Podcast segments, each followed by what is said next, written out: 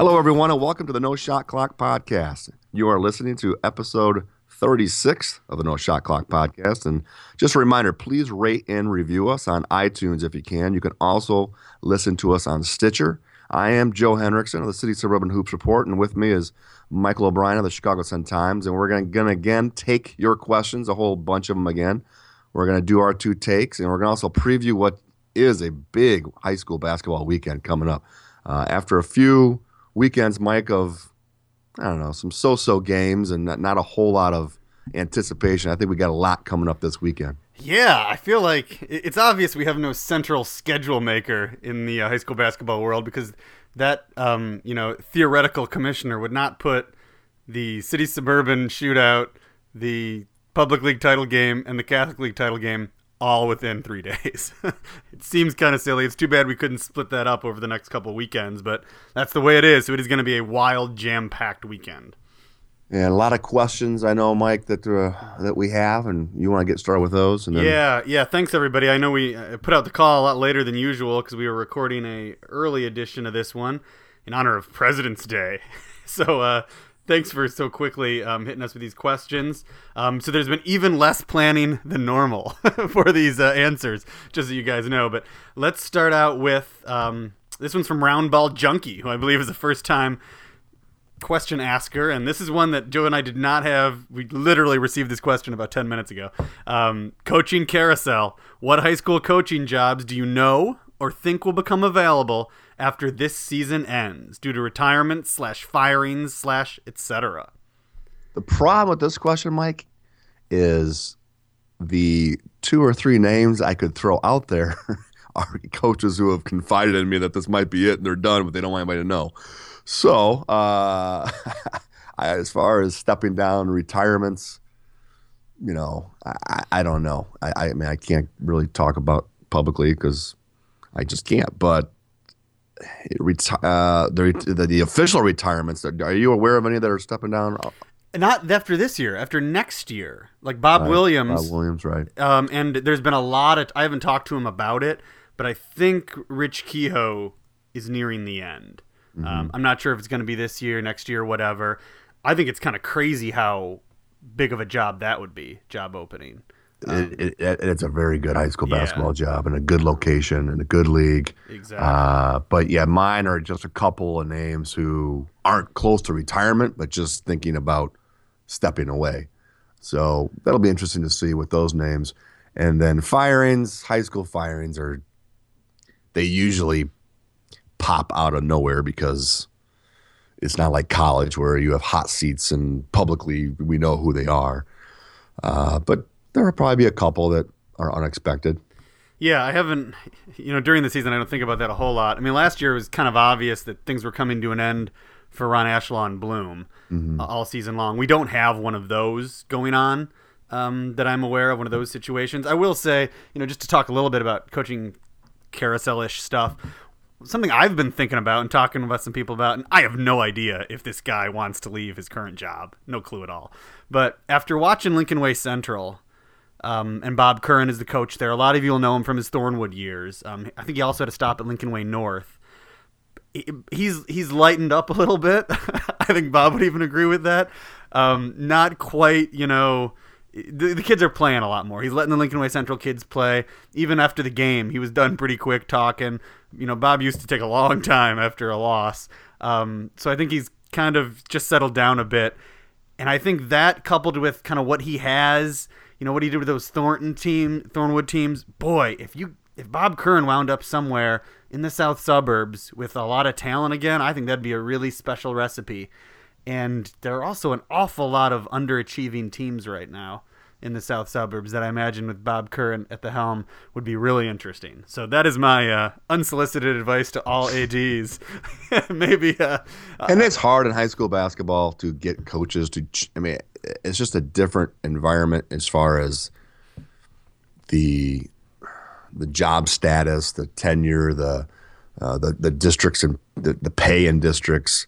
Uh, you know it, that all comes into play. It's not like college, obviously, where you can go out and create your own. Now, some schools will, you know, sweeten the pot a little bit if they can, but it is just a completely different hiring situation in high school. Yeah, it's almost it, it's an extra job in the suburbs. You know, you have to have a, a real job if you hire them for, and then there's a coaching job comes along. But anyway, um, that's something we'll keep an eye on over the next few weeks. Um, but no, I, I, haven't heard even I've heard less than Joe has. If he knows about two, um, I, I've heard very little. Um, moving on here, we have Joe Cermak with questions. He's got two.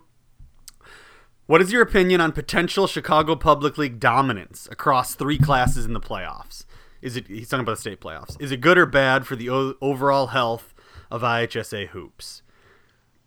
I think it's it depends on how far along the state tournament trail you're talking. I think it's kind of bad in the sense, and not necessarily if. I think the, the, the question is more geared around winning state titles in 4A, 3A, 2A, whatever. I don't like it, Mike, when you have multiple teams from the public league in each class down in Peoria. I, I, I like. I'm kind of speaking against what I believe in. Getting the best teams there sometimes is what I like the most. But I do like the different feel, the different geographical part of it. And when you get a couple of teams when you have four teams in one class and two of them are public league teams, let's say in 4A and maybe one of them is in 3A, and so you got three of your eight.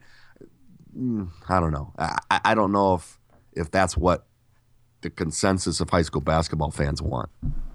Yeah, I hate that. Um, no doubt about it. I'm all into the geographical representation. I'm I'm totally cool that we hold a city tournament, which people take very seriously. Don't listen to people who tell you that they don't and to me that's enough. I don't need to see two teams out of the four be um, public league teams downstate. However, um, I think where my mind went with this question wasn't towards the three classes. And what Joe's talking about is the fact that Orr could very well, you know, be in win 2A, Morgan Park 3A, Simeon or Curie or Kenwood or somebody 4A. And yet, no, that would not be good for high school basketball. I'm sorry. But bigger, the bigger issue to me, it's not good for city basketball. I don't like it when we've got these super teams now, and we've had it for the last five years at least in the public league. It's bad for the public league. You know, not too long ago, even when I started this job, you know, and or, or just was a fan, there would be a a D1 player on most of the good red teams, or at least a D1 quality player. Now, like I'm going to do the All City team later this week.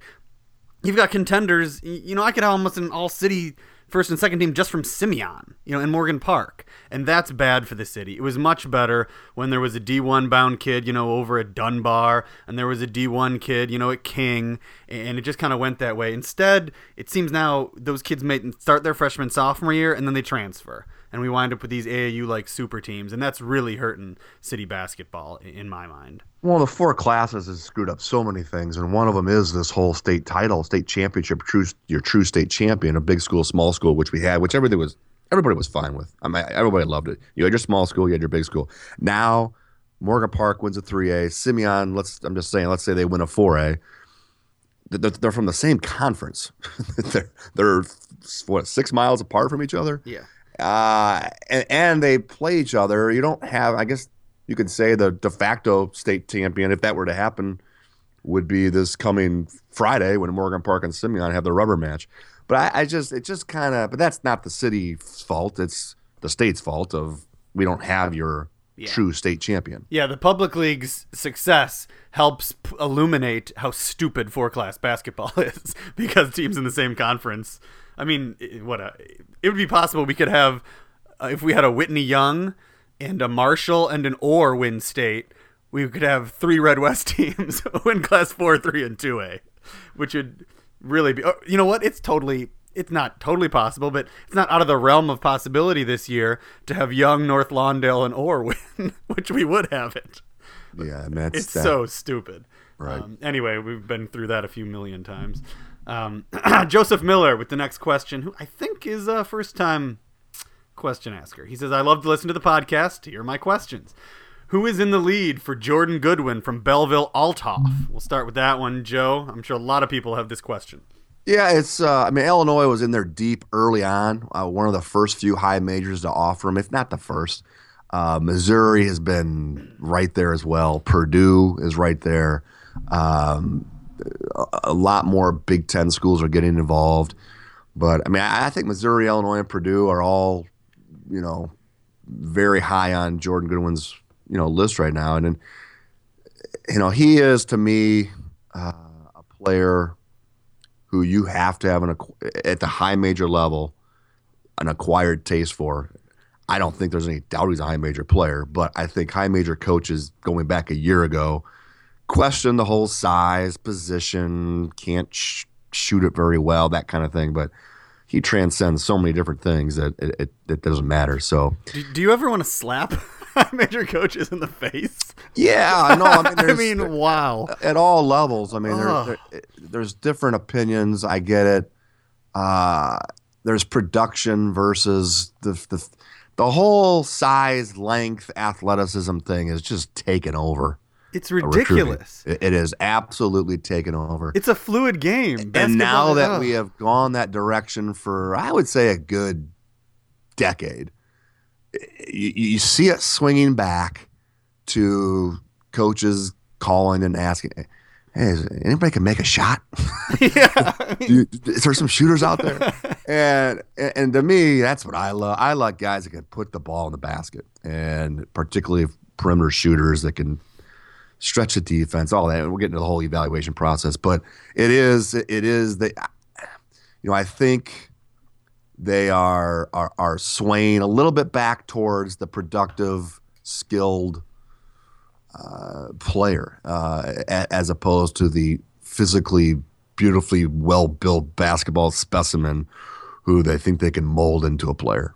Yeah, it's, it's I mean, I'm almost done even like arguing or thinking about it. I think it's kind of ridiculous. I had a Big Ten assistant asked me about one kid last week who, I mean, at worst, he's going to be second team All City. He's a junior. He's on one of the top teams in the area. He, he could be a, you know, all player of the year contender next year. He's asking me if I really think he's a high major player or a D1 player or whatever. Like, I looked well, at him. Wait, that's like, a big difference. D one versus yeah, high. I, I, it was D one. I think. It, what? I, both of them are ridiculous questions to me. I mean, it's like, come on. I just, ugh, whatever. Um, next question from Joseph. I'm glad I don't have to deal with that stuff. Uh, next question from from Joseph Miller. I mean, I would lose it on these people. I mean, it just what isn't like John Konchar dominating the little level they took him at already as a freshman. I mean, that, yes, that was so obvious. some he, lower level schools should have been on him, but anyway. I, I, mean, low Division One, high Division Two are very comparable. I mean, that's they're basically the same level, even though people don't know that. Um, I think Loyola could have used John Konchar. Let's just put it that way. Um, can Morgan Park beat Belleville? Althoff, um, I guess is what Joseph's talking about. Um, yes, I mean they can. Yeah. I mean, I, I, again, we talked about this last week a lot. Uh, I think they're the two best teams from the start of the season. I think they're the two best teams now at the end of the season and I think the two will play for the state championship. Now they could, one of them could get upset. They had a big game. Althoff played uh, Centralia, which is a ranked 3A team, and I think they beat them by like seven or eight. So it's you know they'll probably meet again in March, uh, and it, it's. Um, I, I just think Morgan Park and Althoff are destined to play each other in the state championship. Now, it doesn't mean that it'll happen for sure, but I think they're the two best teams. And I think, for fun of it, Althoff's a three and a half point favorite nice. right now. I think um, Saturday was a an interesting game. The Morgan Park North Lawndale, and to me, it meant more than any game I've seen Morgan Park play. I've seen all their big games this year, and because this one was different.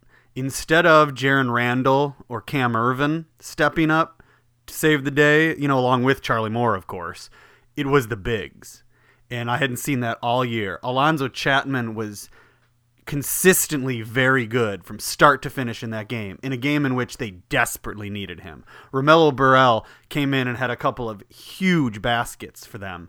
You know, all the bigs played well much better than I, would seen all year. They were out rebounded by North Lawndale. I think it's the only time I've seen. I'm almost positive it's the only time I've seen North or Morgan Park out rebounded all year.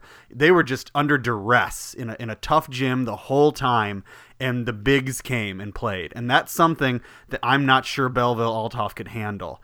If they can continue to improve like that through this through the playoff run and in the state playoffs, that's an advantage that Morgan Park really could have over Althoff that I'm not so I wasn't so sold just a week ago that they would have. You know, I wasn't sure those guys were going to be ready to play at a higher level, but it looks like that's a little bit more possible, I think, than it was previously.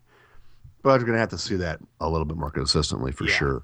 Uh, but it, again, I, I, I, I think those two teams will play each other, and it's your your your two best. That that's the game I've wanted all year, Mike. And uh, they came close to playing each other. They just played at opposite times down in O'Fallon, back to back games against other opponents. So I, I, I, it's a highly anticipated matchup if it if it if it happens that way. Uh, Joe's got Joseph Miller has some more question. Who wins the St. Joe's rematch for the Catholic League Championship? I'm going to stop right there. I have no confidence that those schools will be playing for the Catholic League Championship. This tournament has continued to be wacky, and I got. I mean, we talked about this last week too. I mean, I think Fenwick gets there. I think Fenwick wins. look at what Lawrence and uh, what do you call it, Providence are doing. Mm, yeah, I don't care. Fenwick wins. Done. All right, he's got it. Um, I, I, but you're right. Know, those Catholic League teams always pop up, and and it's uh, happening. I mean, it's been happening. Lawrence Right. and, and Deer, or Lawrence and uh, what do you call it? Providence are beating everyone again. right. It's very weird. Um, finally, with the you know, actually, St. Lawrence was an interesting team when I saw them. They were capable. They'd missed some guys from football that were working back in. I'm not totally shocked by any of their results so far. Um, and De La Salle, or sorry, um, the Providence. We know that this is like. I don't even know what the word is. They own the Catholic League tournament, so we, we should not doubt them. And then this is an interesting question. Uh, last one from Joseph Miller. Finally, with the added importance of AAU basketball, do any of the top hoop stars play other sports anymore? Well, it's just real quick. I just wrote about this last week. I think it's really interesting that the Althoff team, every single one of their guys except for one, played football, and they're all major contributors. They all played wide receiver, wingback, tight end. From Jordan Goodwin to Tarkus Ferguson to C.J. Colden, Marvin, like names we don't know, but I mean, these guys all were part of a Belleville Althoff football team that went 13 and 0 and lost in a state championship football game. And they one of their losses was early in the year when all those guys were still coming back. So that's just I don't know if that's ever I can't recall that ever happening. Uh, where an entire team played football. They have to.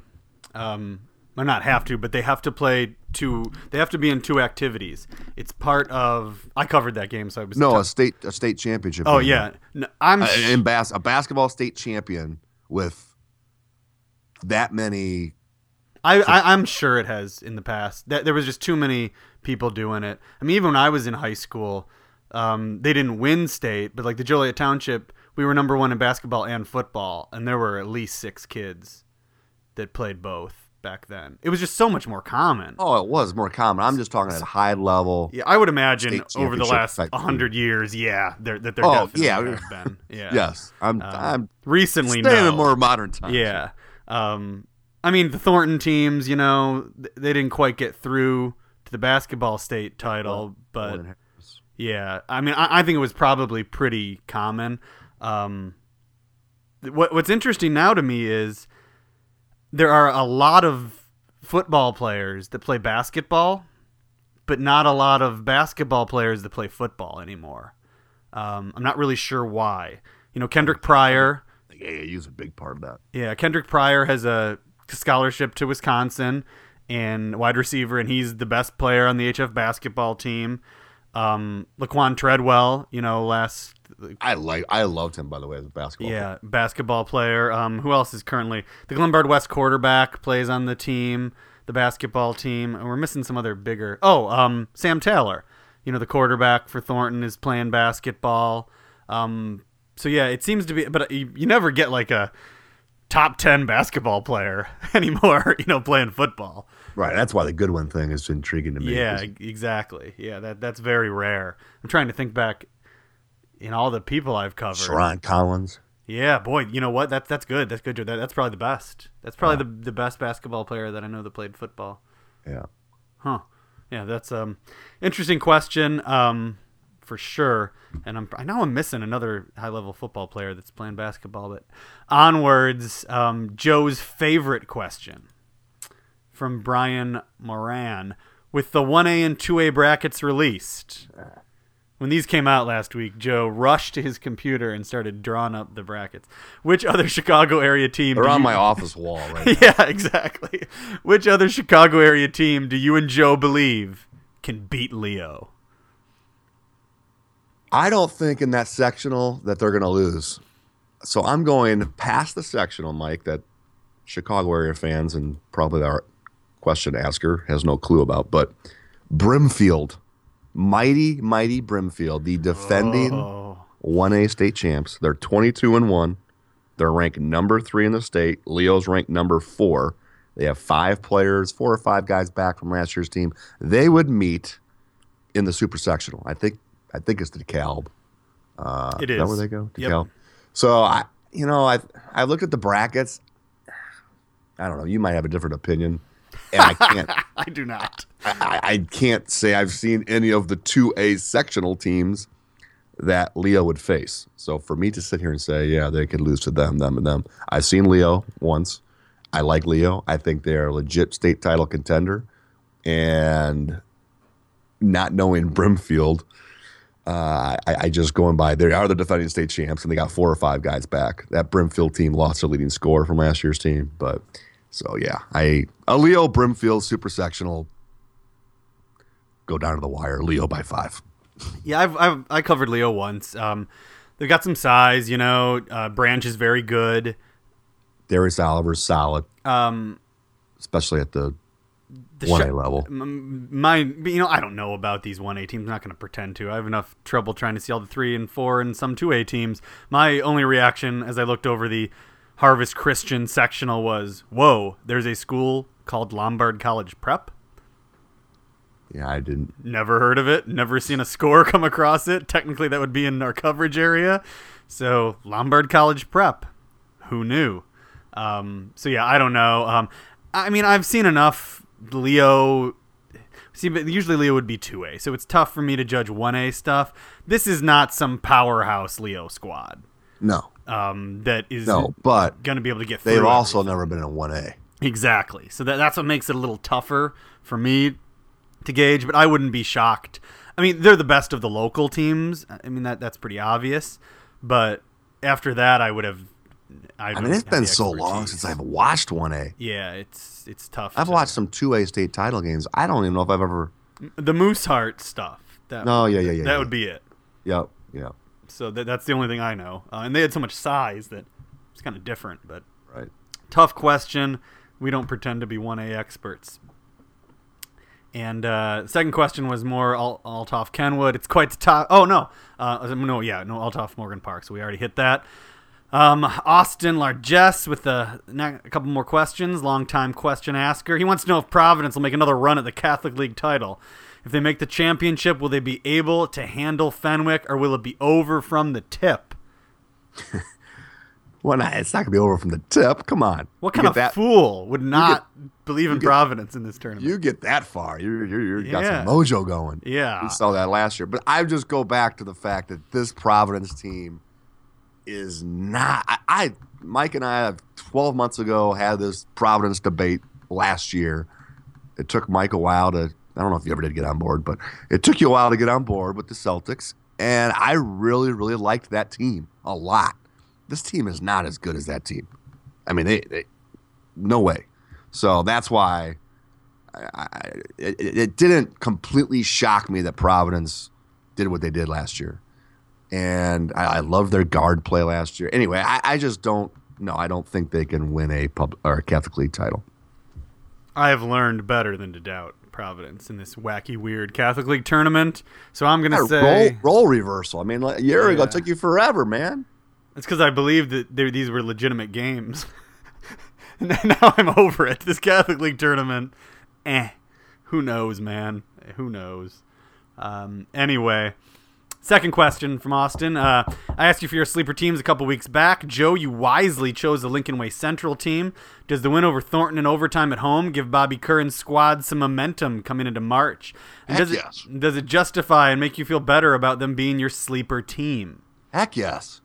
I mean, I, uh, you know, that question, you know, we Wait, I want to cue that thing back up because Mike's sleeper team, by the way, if you if you remember, I believe it was Kenwood. Yes. Come on, I was talking teams to win state. I don't care. That's not a sleeper. That's like me saying the Cavs are a sleeper in the NBA. And the number set, what are they, seventh ranked? That win in state? That's a sleeper. At that time, anyway. Uh, my true sleeper, I think I went with a true sleeper. Lakeway Central, yes, I, I completely think they remain. Well, I don't know if they're going to be a. sleep- I mean, they're. I've got them as a one seed in their sectional now, and that gets you to a super. So, yeah, I mean, I, there's no question they're they're they're not talked about. Are are are they? I didn't. Are they currently ranked in your rankings? I just shoved them in at 24? 24. So I mean, they're getting a little pub now with the win over Thornton. There'll probably be a one seed. I think it'd be a mistake if it wasn't a one seed in the Lockport sectional. And, but I mean, they're not a juggernaut. So, Yeah, I, I'll tell you right now, I don't believe in them. They lost to Thornridge but in Um, that sectional, that week. Yeah, I think they'll get knocked off. No, they could get knocked off. But I mean, it's not like they're in over their heads in the sectional. Yeah, I can't. I don't see them playing for the sectional title. I'm not sure they'll make the semi. I'll, I'll go that bold. I think they should be the one seed. So probably. you're having lose, losing in the regional. But yeah, I don't believe. Yeah, I think they're gonna get knocked off. They're gonna have to play the Lincoln Ways in the regional. Um, you know, most likely. Uh, well, what, which ones are in that? Yeah, I mean, the Thornridge could beat them again. You know, it's too tough. There's too many, and I'm not convinced with that that team. I've seen them play really well and play really horrible.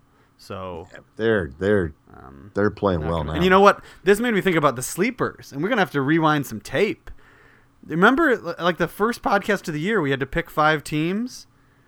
yeah, I have no clue who I picked. I picked West Chicago, Glenbard West, and Joliet Catholic as three. I don't remember the do you- others How do you remember that? Because because they've done so well this year. I was thinking, darn, look at this. Yeah, I have no clue who my five were. Yeah, I know I picked those three. I don't know who the other two were, but that's some gaudy record right there with those three. West Chicago didn't really pass my look test when I went to cover them. No, they did not. but uh, but I'll, I'll neither actually neither In fact, West Chicago. I don't. I don't want to pick on West Chicago here, but what's their record right now? Oh, jeez. Uh, they'll pull. West Chicago is 18 and five. And I don't have them as a top eight seed. Yeah, they, and they wouldn't deserve it. Yeah, Ty Bibbs although went nuts the, the day after we saw them, or the game after we saw them, had 34 points. Couldn't believe that. I was uh, fairly annoyed. Um, also, I'll, I'll say that Glenbard West and Joliet Catholic don't pass my look test either, so they might have been my sleepers, but Well, some sleepers usually don't pass your look. test. that's why they're Yeah, sleepers. Exactly. But they have nice records and made me look not totally dumb. Um, all right, onward to Alex Andre. And this is a hot topic. Question number one. Whatever happened to Kezo Brown? Good question. Yeah. Uh, Kezo, eh, just uh, how should we put it? I, I just has hit some roadblocks and obstacles off the court, and we haven't seen that player that we all saw as a freshman. Is Well- basically what it is. Well, the thing is, he hasn't been on the bench in some games. He hasn't even been there. And so I'm going to, uh, Alex, I'm going to get to the bottom of this. You know, there was some medical stuff early in the year, but then I thought they'd gotten past that. He did play some significant minutes, and I think the Morgan Park game at Morgan, or Simeon, the Morgan Park game at Simeon, whatever. He played some significant minutes. He got in one of my stories, and then he's disappeared again. And I know at least one game he wasn't even on the bench. So Now, I was told there were some academic things at one point uh, towards that was more recently. So I- I, don't I don't know the exact answer of what. I mean, it's a great question, and it is a hot topic because he's a high profile guy who Yeah. plays one of the biggest programs and played as a freshman. and it's something I get asked over and over again. So it's probably time to get some more um, clarity on what's going on there. Uh, question two: How is Chase Adams developing? Uh, for those of you that don't know, Chase Adams is a Marian Catholic, very hyped freshman. He's been starting point guard for Marian for the last two years. He's a sophomore now. I think he's coming along fine. It's just at, at the rate that I I personally expected and thought, as opposed to what I think a lot of other people did. Uh, he had a lot of fanfare, a lot of hype. I didn't have him as highly regarded. I mean, the the, the craziness was the Euless comparisons. I just it was unfair to Chase Adams for one. uh, and it's just not even. You, you can't do that. It's, it's not even comparable. So, you know, he's coming along. He's a nice high school player who's got a size deficiency, and that's going to, you know, be a factor in in in uh, as far as how you evaluate him as a college prospect. Um, yeah, I mean, I would say. I mean, I was just I was just never. I, I, it, it, he was one of the most hyped kids that I've that I've seen. Um, I, you know, I, I just I, I, I like when small guards can overcome and do things like Tyler Ulis has done. But I mean, when you when you're that small, you have to be like incredibly special. And I, I mean, I hope he grows. But uh, and, and he's a nice player. He's he's just a sophomore. But just the and again, it happens a lot. Over, just the I I guess overhype is the word, but uh, just the talk surrounding Chase Adams was I just thought was a little bit unfair coming into high school. Yeah, it'll be interesting to see. It's going to be rough for him with the colleges, just because, like you said, because of the size. As far as a high school player, I think Chase is coming along nicely. He's going to be a killer senior year, a, a complete stone cold high school basketball killer. And if he's got good talent around him at Marian Catholic, which he should, they're going to be an excellent, a really great team. Um, but you know, it just it takes really good fresh. It takes a long time to become a high school basketball killer. Not a lot of people show up and are dominating freshman and sophomore year. You know that just doesn't happen. Even when you're tall, you know it, it just it's a process. So I think he's coming along just fine. And I yeah, don't give up on him high school basketball wise at all because he's going to be a real force. Even next year, I think he'll take a big step forward. But senior year, look Right. out. Um, Moving on here, Kyle Williams, who's asked a question a few times. Uh, which two teams surprised you by making the Elite Eight in this public league tournament? Anybody? Uh, nobody surprised me. Did anybody surprise? No, no, there's Yeah. no surprises at all. Yeah. Um, there's been very that's been very few surprises in the public league tournament overall.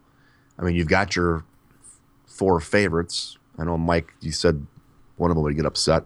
Um, Yeah, and I thought I was sitting there for it. I was pretty excited. yeah, I mean, and, and North Lawndale was, was the one team I thought could pull off. I didn't see any of those other three. I think Westinghouse outplayed my expectations. Um, that game was much closer than I would have thought. Ten point game, eight point Um, game. yeah, it was less than ten, and so was the other one. Uh, Farragut Oh, out, yeah, outplayed Farragut. it. yeah, it was Um, closer. I just didn't. I just didn't never, never saw those teams. And Farragut led for a really long time. Curie's, Right. Curie needs a wake up call. Bad. I mean, I, I've mentioned it in the notebook and the rankings. They uh, something is off with that team right now. They're down the whole game. It seems like no matter who they play, Devin Gage like does nothing for three quarters, and then all of a sudden he wakes up, dominates the fourth quarter, and they win. Um, it looks like Mike Oliver's getting a little fed up with it too. It sounds like he had some talk about it after the the Farragut game. But yeah, you can't you can't play like that in February and, and keep winning. So that that's going to be a real issue for Curie. They've got to step out and, and play a lot better from the start. You know, especially coming up against Kenwood uh, here on Friday. But yeah, it, it, I'm a little bit worried about Curie. I was pretty sold on them about a month ago, but I haven't liked what I've seen lately. Um, all right, next up, Leon Roberts. What am I missing about Westinghouse? They, you know, actually, this question was before. It was from last week. It's a holdover.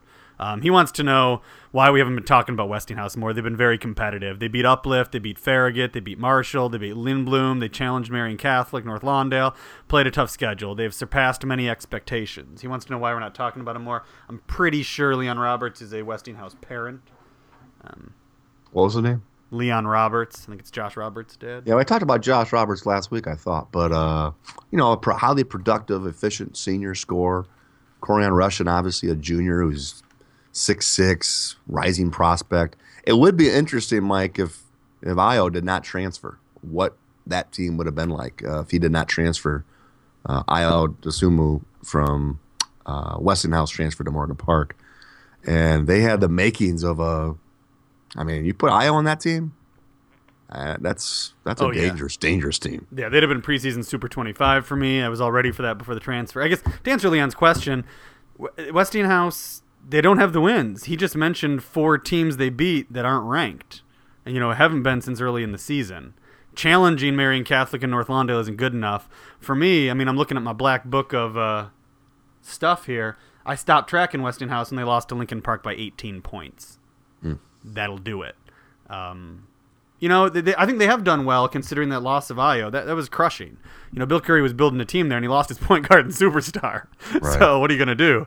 Uh, I think they've had a nice season. And Leon's right. They've been competitive against some good teams. They were very competitive, you know, in the quarterfinals, uh, played a tough game. They're going to be a tough uh, opponent in that sectional in 3A for sure. If they can somehow make it to play some home games, you know, they're hosting it. Who knows?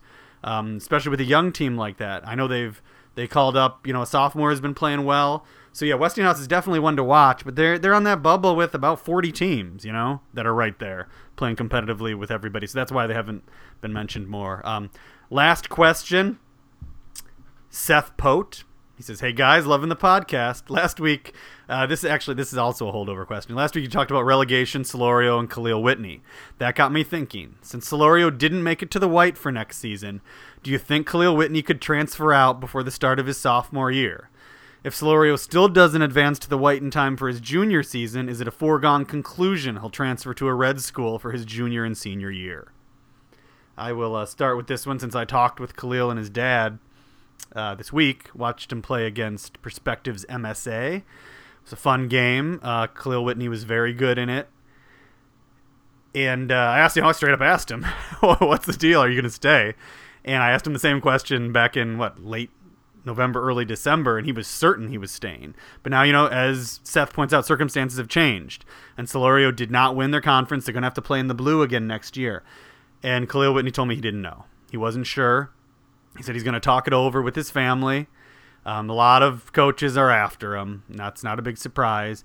But he did kind of talked about it for about 20 seconds, and he did end up with he thinks he'll probably stay at Solorio. Basically, the feeling I got, it's a kid who wants to stay at Solorio and isn't sure what to do now that they're in the blue again. So he, they're gonna have the family's gonna have to balance. It's obvious he's happy at the school. It's obvious it's a good school. It's obvious he likes playing with his team but you know he's got all these other options. He's got to worry about his basketball development. So I think it's going to be an interesting decision for him um, and what he's going to do. At this point, I know most of the city thinks it's he's gone. I'd put it at about 60-40. He probably leaves, but I, from talking to him, there's enough of him that wants to stay that I think maybe he could be talked into it. And from what I understand with his mother, you know, a good school is very important, and, and that kind of lessens your options in the city. So it'll be interesting. It's definitely one of the top stories that we'll keep an eye on this spring, along with the Alonzo Verge stuff. It's, um, I, I have no. I, all I have are like rumors and scuttlebutt, nothing more.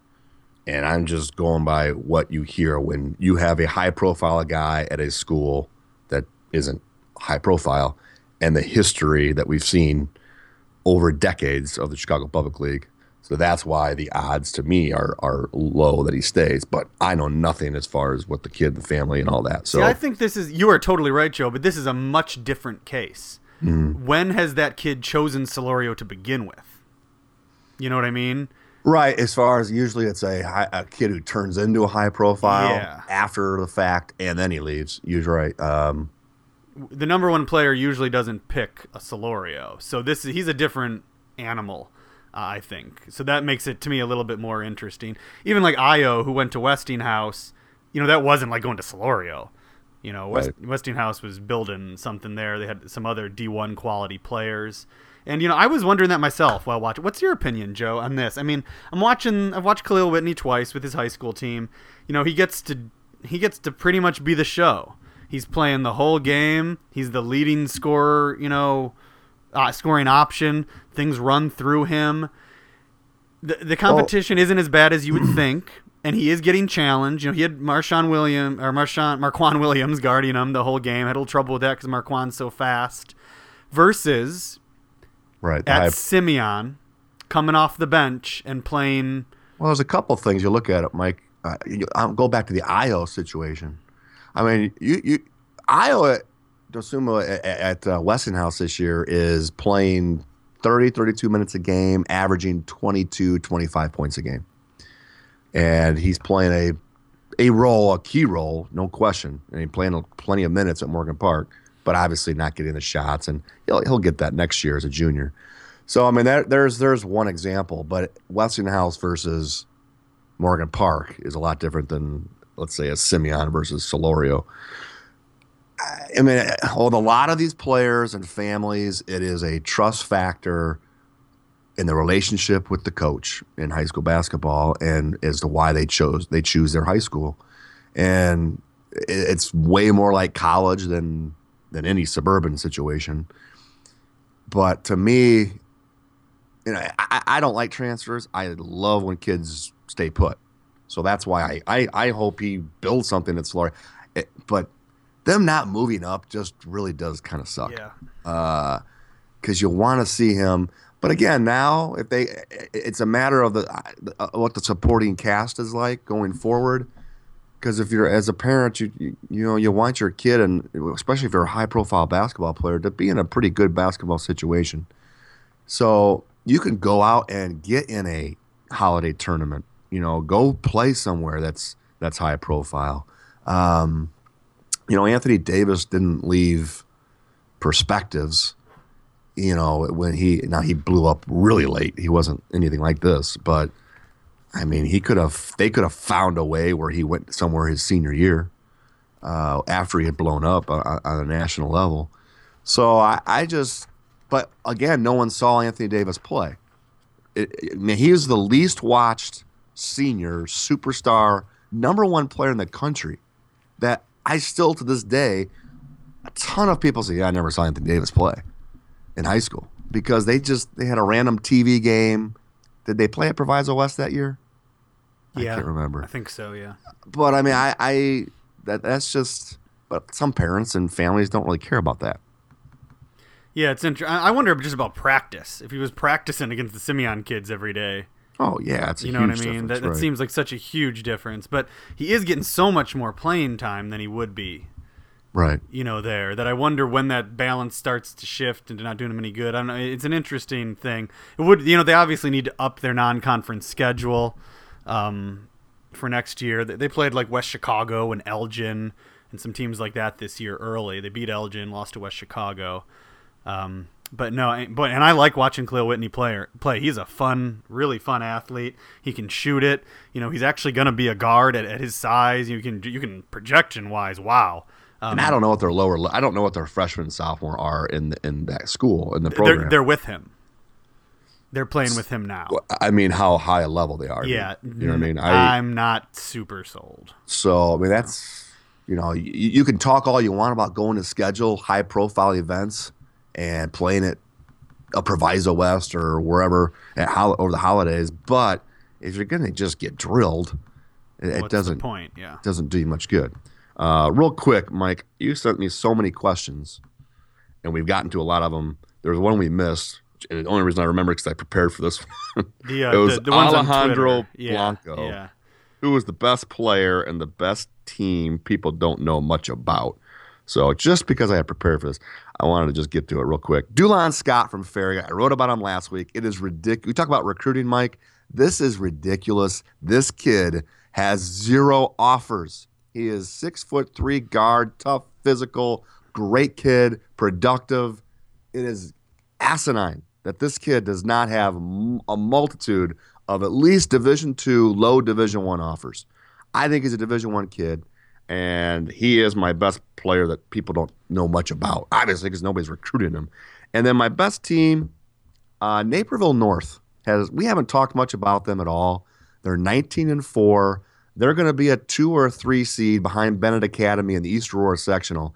They're they played. They're 19 and four, and they played the major, well, half the season without their best player, Mitch Lewis, a six foot five junior he's finally playing major minutes, back healthy following the Christmas break. So Naperville North has a shot. And no one's talked about them. They're they won the DuPage Valley Conference. They're my team. It's probably the best. They're very balanced. They have a number of scores.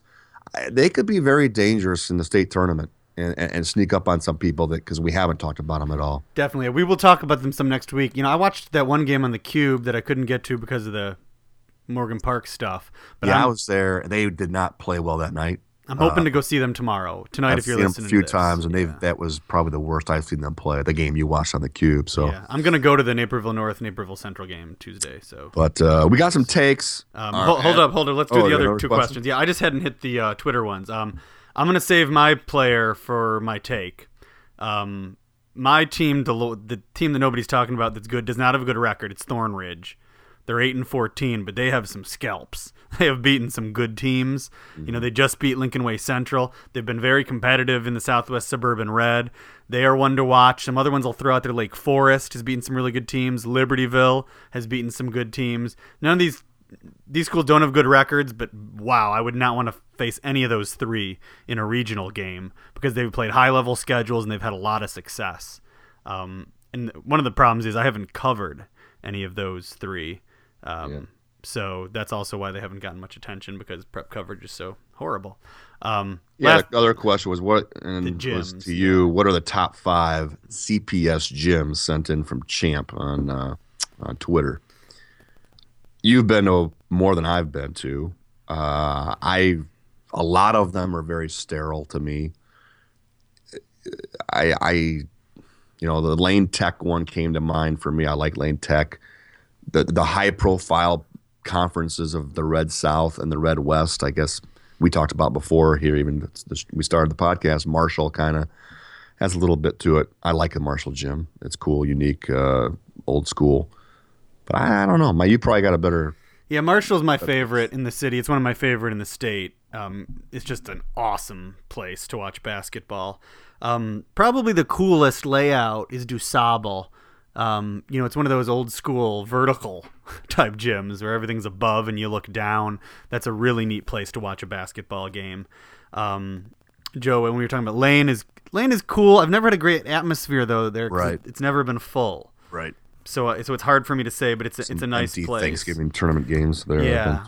as far as classic, there's a, a whole list of the second floor public league gyms that are very small Lincoln Park, Foreman, Von Steuben, that kind of stuff. Manley is my favorite. It's very small. I think it's even smaller than most of those. Some of those Luther Head games, you know, and Crandall Head games um, before he was he there at all? Who am I thinking? I forgot. No, man. Crandall No. wasn't. Manley's awesome. It's um a little hot house. As far as b- the big gyms go, I really liked Corliss. Um, I hadn't been there until a couple years ago when the CPS started doing the they did the quarters there, the second round or whatever. It's fun because it gets some natural light. Um, it's open. It's it's a different feel from the other CPS gyms. Um, so I really liked that one a lot. I also really like the King Gym. They always get a lot of.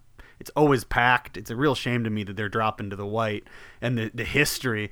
Like there's an old. They haven't changed the. Uh, you know how the schools used to have the roster names and numbers next to the scoreboard. Well, they have they haven't changed it since Amari Sawyer was there. So his, his Really? yeah his thing is still up That's there. dates way back compared to my Farragut. They did the same at Farragut when they had Farragut Yeah. had. Uh, I can't remember who was up. Uh, it was like four year. Um, oh, Rashawn Stimmage was still up there. Yeah, so it's pretty cool to go in there and still see Amari Sawyer like he's gonna come out and play.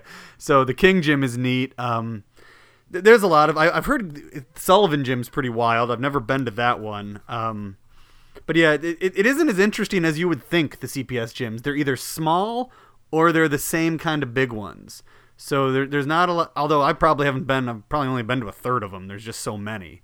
Um, and the new ones are all really lame and sterile. The Westinghouse and Brooks and Brooks, right? yeah, not not good. So the CPS is just as bad as the suburban new gyms. it's uh, not a not a golden age in gym building. The only new gym I've enjoyed is the Ridgewood one. It's a nice uh, Yeah, it's a nice gym. nice place. But Every week we do uh, two takes, and Mike gives his two takes on something, and I give my two takes. My first one, I'm, I'm, zeroing in on, on an individual player. It's actually going to be in the paper tomorrow, sometimes on Tuesday. Well, you, you may have already read it if you're listening to this on Tuesday, but it, it's it's a, a kind of a forgotten senior player who is kind of amazing that he was forgotten at all, and not completely forgotten. But Zach Norvell of of Simeon, this is a kid who plays for the, the one of the most recognized programs in the state. He has not really been talked about in the same breath with as, as much as Charlie Moore of Morgan Park, who's the Player of the Year favorite. You know, the the the burst upon our our high school basketball season seniors like Justin Pierce of Glenbard West and Mike Smith of Fenwick, Nick Rakosevich. We've talked endlessly about. You know, even I'll pick on my my colleague here. Uh, the preseason, we we well, Mike talked about uh, Simeon player as player of the year potentially, Josh Thomas, and here Zach Norvell is. He has been an absolute rock for Simeon, and he has filled the stat sheet. He's played at a consistently high level. He's big. He's strong. He's composed. He plays the right way. He's a terrific kid. Uh, you know the way he composes himself on the floor, doesn't get rattled, stays under control, and he's playing for a team that's Simeon and, and a state title type of you know contender in 4A. Yet I don't think we. Well, I know I haven't, and I don't think we've talked a lot about him even on our podcast or written much about him. Obviously, he gets coverage because he's at Simeon, but I just I, I just Joe, think I think senior. you're insane. what are you Oh. talking about? He's been in Oh, the Player of the Year watch with me for half the year. No, no you, we spent the first two weeks of the season talking about Josh Thomas as Yeah, player of the year. I've written about Zach Norvell so much I'm bored. He was in my Player of the Year watch that I was doing every Monday too for uh, over a month. okay, if he's a little player of the year blur blotch, that's fine. I have not heard Zach Zor- Norvell conversation at all. I, I, I haven't. And, Wow, no, um, we talked about he had like some dominant stretches in the big, you know, against Fenwick especially, and uh, at Pontiac. Yeah, I think I'm from the beginning of the season till now. Zach Norvell has not gotten the pub that other guys have gotten. There's there's no way. yeah, no- those, no- th- no those way. Simeon guys, man, they just get no coverage. what? I think you're No, Josh mind. Thomas got a full page player of the year story. Yeah, it was a column. Yeah. I mean, come on. And Zach Norvell? So there's right there. I mean, your, your comparison to to Simeon guys is not even. But no, but since then, Zach Norvell's gotten way more pub because he's been the better player. Yeah, that's the no brainer. I mean, we had a slip up, I think, back in November. That's fine. It wasn't a slip up. It was Josh Thomas is the one who came out and said it. If Zach Yeah, Norvell had said fine. that, We the talked on this thing. podcast about him as a sleeper for player of the year. We did. That is that is crazy talk. So, so let me get this straight. When I pick Crazy, w- crazy when I pick sleepers, you're not happy. But when I pick No, you can pick a sleeper non-sleepers, you're not the year, but happy. he's not a guy that you know isn't going to be in the top three scorers in your team. You know you can't be player of the year. Oh, I didn't know that. Uh, I- Yes, you did. no, I didn't. Nor- Norvell's taken a real step forward this year. Had to know that he's not going to average more points than Zach Norvell. I didn't. No. No way. That's, I, that's I had no confidence in that. Um, how. because that- Zach Norvell didn't play anything like this last year. He's been an absolute monster this year. Um, I mean, it seems ridiculous now, but after what I remember, I don't watch AAU stuff. Last year's high school basketball season gave I mean, I love Josh Thomas, what he brings to the table, but he still isn't. He can't shoot. I mean, it's a problem, and you know he does a lot of other things well, but it, it's just to be in a player your conversation. And is- the other thing with Zach Norvell is one of the things we've mainly talked about. Simeon would be undefeated if he could hit free throws. well, okay, we're gonna pick on. No, Zach no, Norvell. It, it- well, and Josh Thomas, both of them. They, they Yeah, both they I- both own it, and they know that. And Simeon, I just that, think we've but- talked. My point is this: we have talked, and I, I don't recall you and me talking to Zach Norvell on this podcast hardly at all. My point is we've talked Nick Rakosevich a ton. We've talked Charlie Moore nonstop, where basically nobody's even in Player of the Year conversation anymore. Uh, Mike Smith had that terrific run, and we we I just think he's a little bit underappreciated for what he does uh, on a high level. Well, I mean, the, the, reason is it's and he simple. plays for Simeon. Yeah, the reason's simple. He lost to Charlie Moore in the first game, and Moore outplayed him. Devin Gage outplayed him, and he lost to him in the Pontiac title game.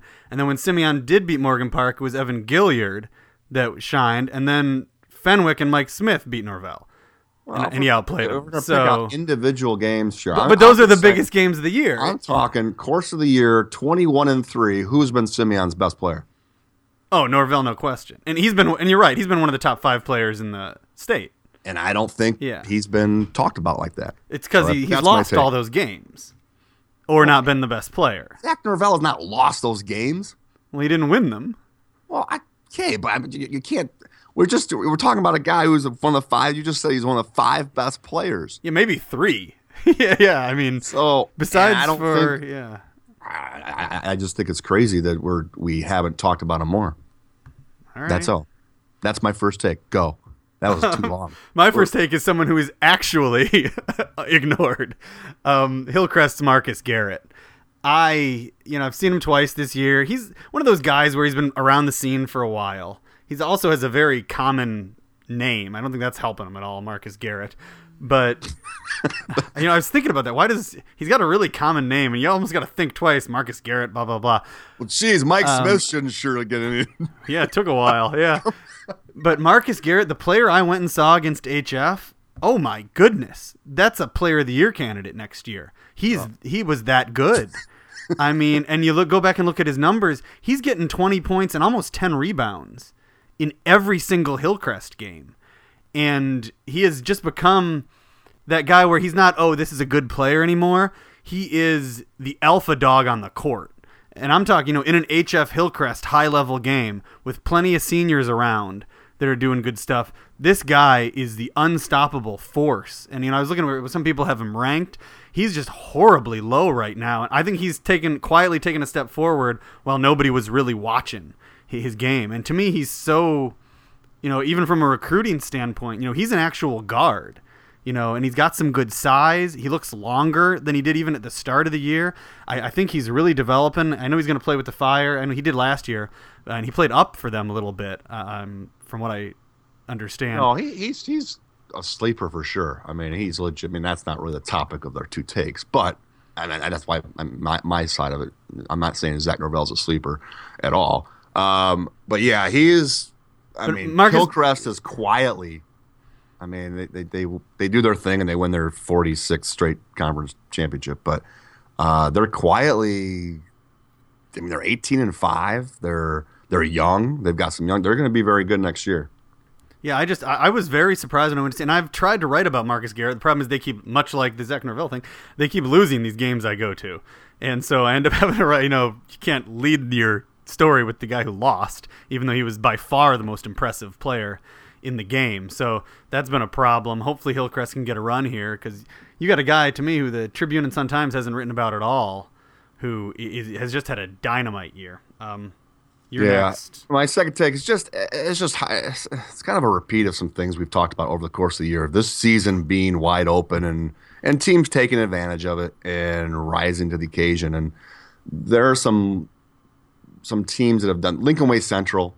Uh, you know, if you look at that that conference, you look at Lincoln Way West, Bradley Bourbonnais, Thornwood. We talked about them. In fact, all three of them I had in the preseason top twenty-five and Lincoln Way Central is ahead of them all in a in a Southwest Suburban Red. Teams like that, teams like Batavia in the Upstate Eight River, Batavia uh, wasn't picked to be in the top four by anyone, and St. Charles East, Geneva, Larkin, and here Batavia has risen to the top. You know, nine and one Upstate Eight River Conference champs. You, uh, a, a Glenbard West, Oak Park River Forest was was the prohibitive favorite, and Mike Sleeper back in November, Glenbard West is, uh, you know, they climbed into the rankings, had that 15 and 0 start, and here they are going to win their first conference title in in 43 years.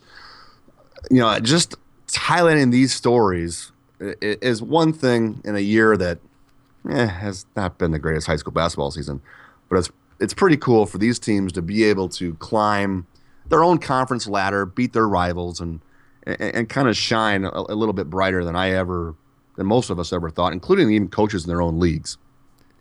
Yeah, Batavia is a strange one because they've done it in their conference and they sure haven't done it non-conference. You Right. know, it's very weird. They're what, they're one loss in the conference and eight overall. Yeah, I can't figure that. that Yeah, out. and your your your newly newly uh, top twenty five team Minooka is the same way. You know, they won the league outside the league. I mean, they went. I think they went two and two or two and three at the Jack Tosh Holiday Tournament, which is a collection of you know average to slightly above average teams and. So I mean, but but again, this is the year where a lot of these teams have taken advantage, and good for them. I mean, and uh, it, it's good to point out the success some of them have had that even when no one really anticipated happening. Yeah, and I think it's interesting I remember making the comment in the podcast. I was getting worried. You know, we had like Lincoln Way West. I had Lincoln Way West and Bradley Bourbonnais and some other teams in the ranking. And I remember throwing out, boy, what if we do all this and then Proviso East and Thornton and West Aurora all just are their usual selves. And it turned out the two of the three definitely were. And I think you can add Homewood Flossmoor to that. You know, they weren't supposed to win that conference. Um, No. this year with the, the, with the talent Joliet West had coming back and what they did, and, and they went out and did it. So props to HF for I think that, like Batavia, they only had one loss in a competitive conference, you know, so far this season. But Yeah, they're ten and one. yeah, I mean that's that's something, and that that conference then- everybody usually gets two losses almost at least. Well, nobody. I mean, Thornton is Thornton, but nobody thought Thornton. exactly. Yeah, they were ten and one. they were in, a, supposed in to a be- very competitive league. they were supposed to be the third best at best in that conference. You know, right. Uh, anyway, my second take. Yeah, I mean, uh, mark down the timestamp on this because I would like to applaud the Chicago Public League for helping s- snap me out of my high school basketball funk. I don't know who did it, but whoever decided to have the quarterfinals in those gyms of the higher seed in the high schools instead of some horribly sterile neutral court, thank you so much. That North Lawndale Morgan Park game was absolutely spectacular. It was everything I want high school basketball to be. It was it was a perfect afternoon. That gym was packed. There were students all over the place. They were driving Nick insane. they were right behind his bench, standing up the whole time, just messing with him. It was everything, you know, it was a good environment. It was a safe environment. There were no hijinks. Nothing bad happened. The basketball was off the charts, fun, passionate, high level. I mean, it was it was a dream game. It was so much fun to watch. And I can't I can't remember the last time there was a public league quarterfinal game with that kind of energy and excitement. You know, I heard things were cool over at Curie. It sounds like Simeon was only half full. Um, didn't get a report on some of the others, but it, it was just it was great. It was great that the game was in the community. I can't remember the last time the west side of Chicago at a high school, you know, a, a big gym like that in Collins got to experience that. And it's something that suburban schools get every week. And so I, I was just I was I was happy for the North Lawndale community. I was happy for everybody. You know, they didn't get the win, but man, that was fun and it was a really special event. And I I so hope that we can keep doing that and keep having things like that in their communities so these kids can experience high school basketball and enjoy high school basketball. And that's the way that, you know, this sport survives and, and becomes a big deal. It does not survive by super teams playing games at UIC Pavilion. It, that's just it just it's not helping anybody, and it's not helping anybody when they take these games out of the community and move them way down to Corliss, where there's no public transportation, so that everybody can go to a big gym and a bunch of junior college coaches can watch.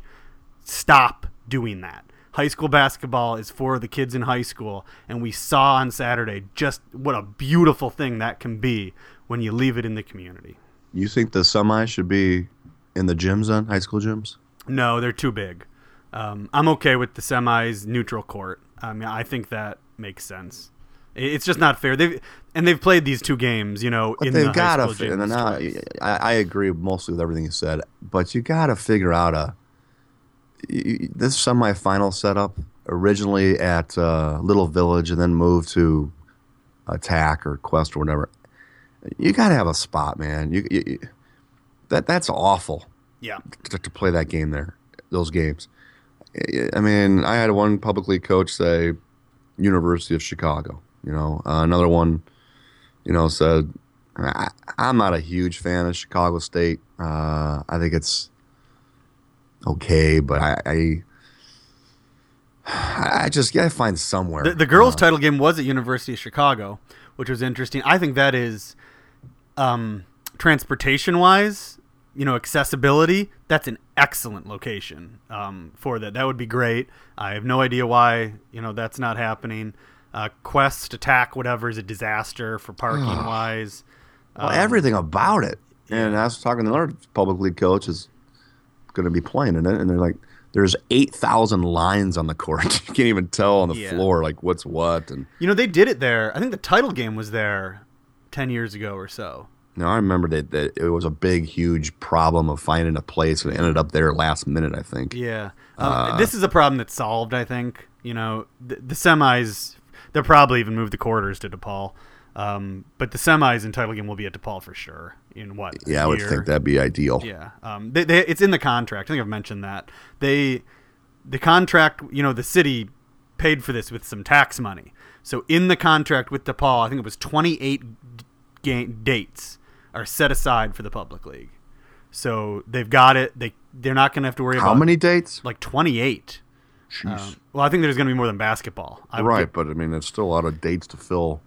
it was a lot. Um, well, you know, you got girls stuff, Girls and you- boys You, and- got wrestling. I mean, maybe they'll try and do some other stuff, volleyball stuff there.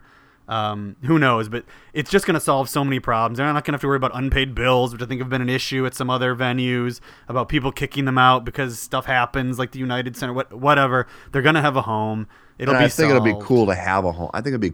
I think it's just going to be cool to have a place that maybe not the first year, second, but after you've done it for seven, eight, 15 years, that that you know that's where we go. That's where we get to play. Yeah, it'll be nice. I think it'd be cool if they could keep the quarters in the gyms and then move the big two, the final four. I can't, I um, can't decide on the quarters. I, I know exactly what you were saying, and that's cool, but that wasn't. I don't know. I what kind of crowd? If that if that if those four quarterfinal games were at UIC Pavilion on Saturday, what kind of crowds do you think we get? I don't have to think. I did that for years. It's crap. It's horrible. But why? Why, why is that? The kids don't come. It's too far away.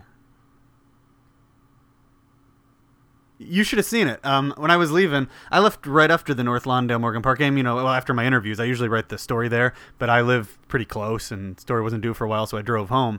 All the kids were leaving. They were headed to the bus stop. They were headed to the train. I mean, these they don't. Their parents aren't dropping them off at UIC. They don't have cars.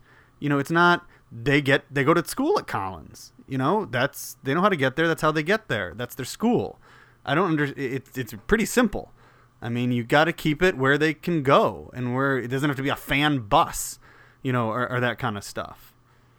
Um, I mean, that's it. It- Have it at the school. It's easy. I mean, kids were streaming out of there. It, it was it was great. Yeah, I just I haven't seen big, huge crowds at a lot of the public league. I don't know. Yeah, at certain schools. I mean, you end up going to a lot of the powerhouses, and, and they don't have that. You know, King's got a wonderful following. Kenwood is one where. Right, Kenwood is one. Yeah, they got a great following. Brooks, do you remember all the people they brought when they went to the city title stuff? They're one of the few schools that did help fill up, you know, Chicago State and UIC um, very well. But yeah, there, there's a lot of schools that if you just keep it in their community, they will come out for sure. Um, all right, I think we've hit that. Big weekend ahead yeah. on this big, lengthy podcast. Uh, record breaker. I see our time, but Mike, we got Oh, geez, we didn't even do our previews yet. we haven't even talked about Oh, the boy. biggest week, week, really the biggest weekend of the season. Too many questions, yeah. You know, the uh, public league semifinals are the four best teams. I think we all agree, Yeah. and they're rematches. How do you see them going? Oh, boy. They're both, you know, mean, Kenwood Curie, each of these matchups are, are conference games that have been played twice already and they have split. Oh, and, and it gets weirder than that. And- Each of them won in the on the road game. Yeah. All four games. Kenwood did win without Devin Gage playing. Curie, as you mentioned, doesn't quite seem to be at the peak that they were midseason. I I think of the four teams, there's one team that jumps out at me as the most to prove in these semifinals, and that's Kenwood. It is the, Yeah. I mean, all Curie, Simeon, Morgan Park all have city titles within the last four years, maybe five. And Kenwood is this new program on the cusp of something that's been talked about. And that's my biggest take, storyline. My third take is, you know, Kenwood is this is their opportunity to really show that they've arrived. And the first step is knocking off Curie with Devin Gage in the lineup in the semifinal and getting to the city championship on Sunday. Yeah, I'm not. When you said that, I mean, I do agree these are the four best teams. However, I'm not. Kenwood's the one. North Lawndale might be better than Kenwood. I, I even thought about bumping them ahead in the rankings, but then I couldn't do it. You know, they coming off a loss. Um, I saw Mike Helfgot the trip really bumped North Lawndale up after seeing them. Once you see them, it's hard not to believe in them. They just have that style like Morgan Park does. So anyway, I'm gonna go with um, Public League Mojo. It generally holds. It held in these series. Whoever won the first one lost the second one. So I think it's pretty easy to pick. You go with uh, Morgan Park and Kenwood. Well, I'm going to stick to when the whole thing started. I said Morgan Park would beat Curie in the final. So I'm going to. Usually, sometimes you make that pick, and by the time it happens, you change it. That's Simeon Morgan Park game. Simeon looked good against Whitney Young. They look good. They I mean, pissed, they- they pissed off Morgan Park is the problem. Um, they're they're mad about tongues sticking out and all this stuff. but uh, I'm gonna go in the rubber match with Morgan Yeah. Park, and then uh, again I'm going with what I picked originally: Morgan Park over Curie in the championship game. Yeah, so then what? I've got Morgan Park and Kenwood in the title game. That doesn't even seem close. Yeah. Uh, yeah, because you had I can't remember who you picked in the when we did this. Uh, who did you have in the final? Curie. I think I had Curie winning. Curie beating. I think you had Morgan Park losing earlier. Yeah. Did Did the, you- the North Lawndale I think you had. game. I think you had Simeon. Yeah, I think I a, a Pontiac rematch. Yeah, Yeah. but uh, So I guess I could still get it, but And then, real quick, that's the the, the city suburban showdown. Just real quickly, is Saturday night at Lyons Township. RB gets a shot at being a huge underdog. They play Morgan Park, which I think Morgan Park cruises in that one. And then Simeon, Evanston, Nojel Eastern, and Evanston take on, you know, a Simeon team that, depending on what they do Friday night, could be you, you never know what the what it's going to I mean Simeon's sky high after beating Morgan Park and do you have a letdown or are you playing at a high level? Do you lose to Morgan Park and now you're you're feeling it and you come in a little low? It- it's that's to the emotion part of that Saturday night game is going to be interesting to see when Simeon faces Evanston. Well, same thing for Morgan Park. Um, what if they well lose? I don't yeah but Morgan Park's not getting the opposite the opposing team that Simeon's getting I'm not sure there's that much difference between RB and Evanston. Um, well, I know that you will Yeah. always forever say that but I hate our, but I hate Riverside Brookfield too. Don't forget. Yeah, but- I, uh, Man, you are you're I got I got uh, next year I'm keeping dates on your highs and lows on teams. You go extremes. Well, when I when I love you, Extremes. when I love you and you piss me off, You went from I, I dump you. Yeah, October conversations of RB potential yeah, loved one, RB. Yeah, uh, to out of the rankings to uh, whatever. But no, I mean Morgan Park RB, the matchup itself, I don't I don't like. I don't, well, you've got RB in their Super Bowl and Morgan Park with a meaningless game sandwiched in between two huge. yeah, I will say that too. You're right. I mean, you, you keep mentioning that it's big for Simeon, but it's the same thing for Morgan Park. I mean, they might beat Simeon in the Battle of Yeah, Vincennes but Friday think- night. But do you think Morgan Simeon is going to be a little bit cognizant of who they're playing Saturday night in Evanston and Nojel Eastern than Morgan Park is RB? Yeah, I disagree. that's in. RB's This, favor. this, this is Morgan Park's first appearance in this event, right? Guess so. With yeah. Nick and R- it- RB will also have, I would think, a huge, huge crowd. yeah, this is going to be a it's a hornet's nest for Morgan Park right Uh, after the yeah. Battle of Vincennes. No, it, it, it's similar. I just, I, I, it's going to be interesting to see how those teams come back, win or lose from Friday night. Yeah, and I think it's more likely that Morgan Park's going to be a, the team that has to guard against the letdown because they're more likely to have won Friday and then to have to play for the city title Sunday, and so then they've got this game in the middle, uh, which is very awkward to me. If I've just beaten Simeon and I have to play, Say more than likely winning. yeah, I mean they're the number one team, they're the favorites, you know, to win Friday. Um, Yeah, but don't you think that's a toss up? I mean, Simeon did just win at Morgan Park. Yeah, but that's Simeon that, that's really be- good against That's because Morgan Park beat Simeon.